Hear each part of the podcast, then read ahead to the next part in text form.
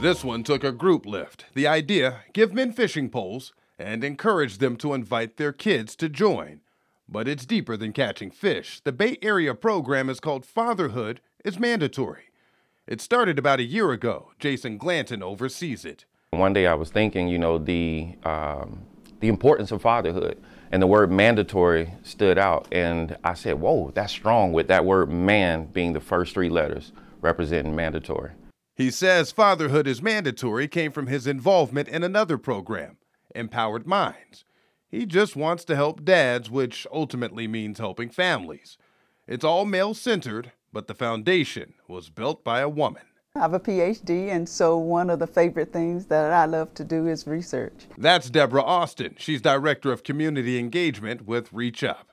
Since she likes numbers and loves people, Deborah often works with researchers at the University of South Florida. So we get the numbers, but we also talk with the people behind the numbers. I've been working with Reach Up for almost 25 years now, and we've had a fatherhood program since 2004. So one of the things that's happened is, of course, I have moved from working with fathers who are millennials to working with fathers who are Gen Zers. Mm. And so one of the things that we're finding is as the others have talked about being dads is that the millennials and even more the Gen Zers are much more involved fathers. And one of the things that they say is that they want to be involved. Mm. Many times they just don't know how. And so that's how the programs that, you know, Jasen is doing, you know, Dads are mandatory, the 24 7 Dad program and other programs that we do. That's why it's really so important, especially for the fathers now. And then the other piece is that we know, and this was a personal situation for myself, that sometimes we're reared by men who may not be our biological father. I was reared by my grandfather.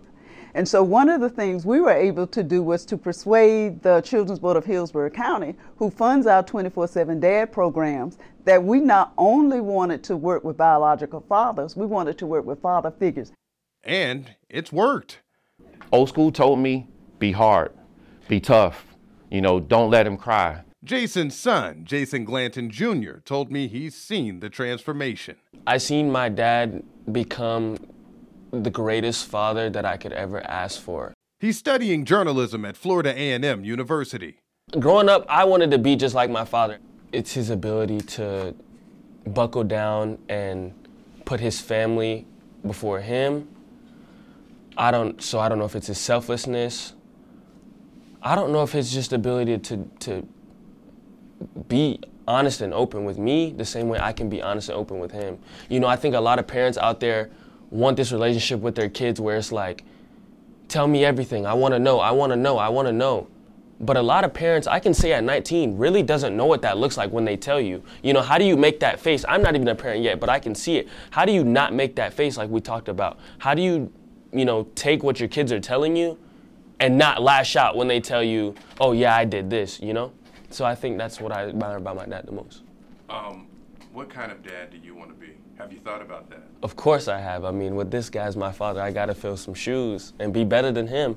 Um, my dad always said I'd be two times the person he was. So that's that's once I get there, then I can continue to increase. You remember us talking about reach up works with the family, but focus on the expecting moms. Ricardo Bisquets is heavily involved, and his partnership with Deborah sees parenting plans through.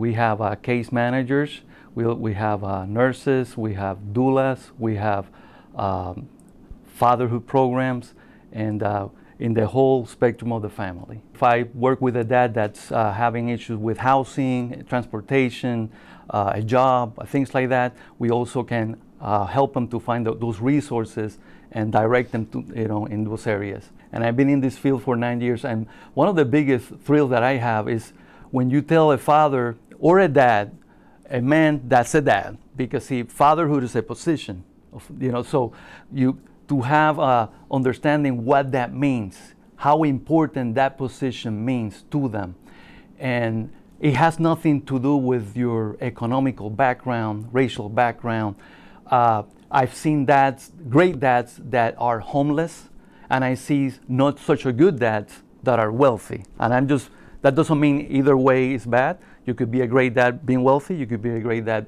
a bad dad being poor. It doesn't have anything to do with that, but it, because it has nothing to do with that. It has to do with a lot of what they've been talking about, uh, being involved in the life of their children, not being a perfect man or a perfect dad, but being there for them and be who you are and who you were created to be. What have you learned about yourself? Oh, a lot. And not only through uh, the fatherhood program, I'm a father of three boys. Uh, now they're adult, adult men. My oldest son, Daniel, he's married. He's 28 years old. I have a granddaughter. Praise the Lord. Uh, my middle son, uh, Esteban, he's 26. And my youngest son, who still lives at home, is 21. He's still going to college. And uh, I learn from them. Befriending them, they challenge me uh, I learn from their character. They're, they're, the three, my three boys are different. Each child is different. And as a father, you need to know what the difference, what those differences are. You cannot put them all of them together. And that's what's been challenged. I have to learn about myself. I have to learn about being patient. If I see myself, like Jasen was mentioning, change, not putting a face, holding back to put a face. You know, if I'm angry, not to show that, which I've done that in the past. I've shown a stone face to them. You know, I'm okay, but I'm showing my face is not showing that. So they will tell me that their honesty and their purity to tell me that. But this is, you know, this is what's going on, and me accepting it and being humble. That's what that's what I learned. Are you proud of yourself as a dad? I'm proud of myself as that. I am honored, not only proud. I am honored to be the dad of my three boys. That's the key. I am honored to be their dad and I'm honored that God chose me to be their, their you know, earthly father here. You know, uh, am I a perfect dad? Of course not. But I've been the best dad I can be, and every day I try to improve myself to be a better dad. You know, I'm gonna cut it where you said, "Am I a perfect dad?" Of course. So we're gonna cut it right. There's a healthy balance of fun and grooming. Really, it mirrors what fatherhood could be. And I asked the question how can you have healthy mothers and babies without healthy fathers? We don't spend enough time looking at the positive things that dads do and the positive people that they are. We spent so much time trying to get men to pay child support, and you know, that's really very important. But we spend so much time trying to get men to do the things that they don't do that we don't put enough focus on the things that they are doing. So even as we talk about our conference coming up in the fall in September, it's called Affirming Fatherhood because that's the perspective from which we work. That there are men who are doing a tremendous job raising their own children, helping to raise other people's children, and then we realize that there are some men who are not doing as well as they want to do. They know it and we know it.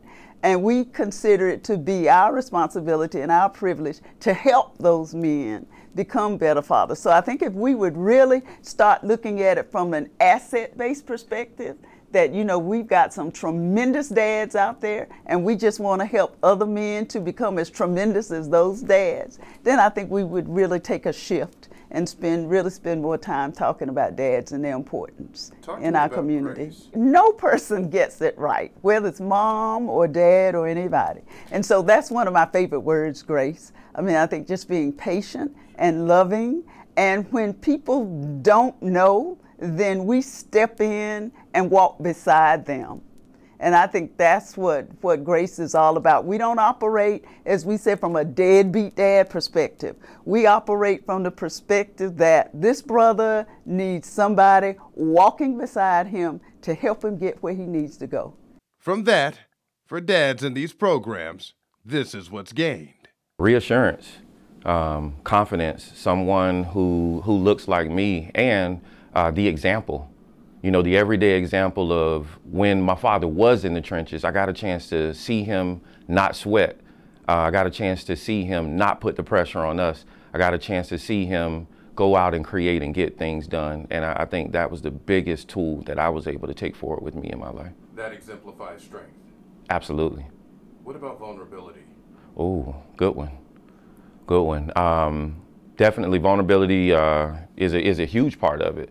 You know, um, being humble, understanding understanding your strengths versus the things you need to work on. Um, and I think having my father there really allowed me to to go for it without putting so much pressure on myself, without victimizing myself. Like I said, having that reassurance, but making myself vulnerable and watching my dad in those vulnerable states was super important for me to learn.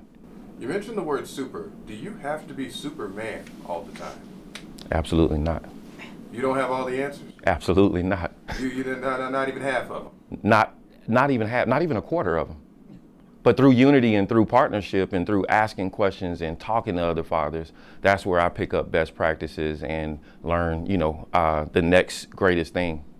Another dad in the program, Ronnie Oates, is on the board. As fathers, we can all learn from each other, and uh, and so when we come together collectively and we share and we you know we, we, we provide our, our different experiences i think in turn it makes all of us as fathers better. But with fatherhood is mandatory i think that you know if we can create something where we can bring all fathers together and really and really share their you know share our experiences and learn from each other and and really just being um, being being really active in our kids' lives, and uh, you know, I think that if we can come to come together collectively, we can learn from each other, and, and in turn, that will, um, I believe, make us better better fathers. For me, fishing is one of the only things that I can do to really completely disconnect from the world. Right? When you're out there fishing, you're casting, you're catching fish nothing else matters. It's, and, it, and, for me, it's not just about fishing. It's about enjoying the outdoors, enjoying the scenery. You know, you go out fishing, you see dolphins, you see manatees. I mean, there's just so many things that for me are therapeutic. And, um, and, and now, you know, I'm fortunate enough to have my son um, involved in fishing, and uh, and he's I mean he talks about fishing almost every day. He's like, Dad, just last night, he's like, Dad, I was like, Jackson, what do you want to watch on TV? Dad, I want to watch fishing right? It's not I want to watch cartoons or I want to watch um, Baby Shark or, or, what have you. You know, he he wants to watch fishing, and so so seeing that, um, you know, for me is is you know, it, for me it's it's it, I feel like I'm I'm blessed that my son he is really taking the fishing and uh, and really wants to follow in my footsteps. So essentially, the fathers are raising a better version of themselves. Yes. Yes. Absolutely. I mean, that's where it starts with with all of us in terms of just becoming better versions of ourselves, and so that's what our men are doing in order to be, you know, the tremendous dads, um, the tremendous dads that they are. Shout out to all the good folks connected with these amazing programs. Throw Fatherhood is Mandatory or reach up in the Google search bar and get involved. You know, we do these conversations bi weekly. And until next time, have a good one.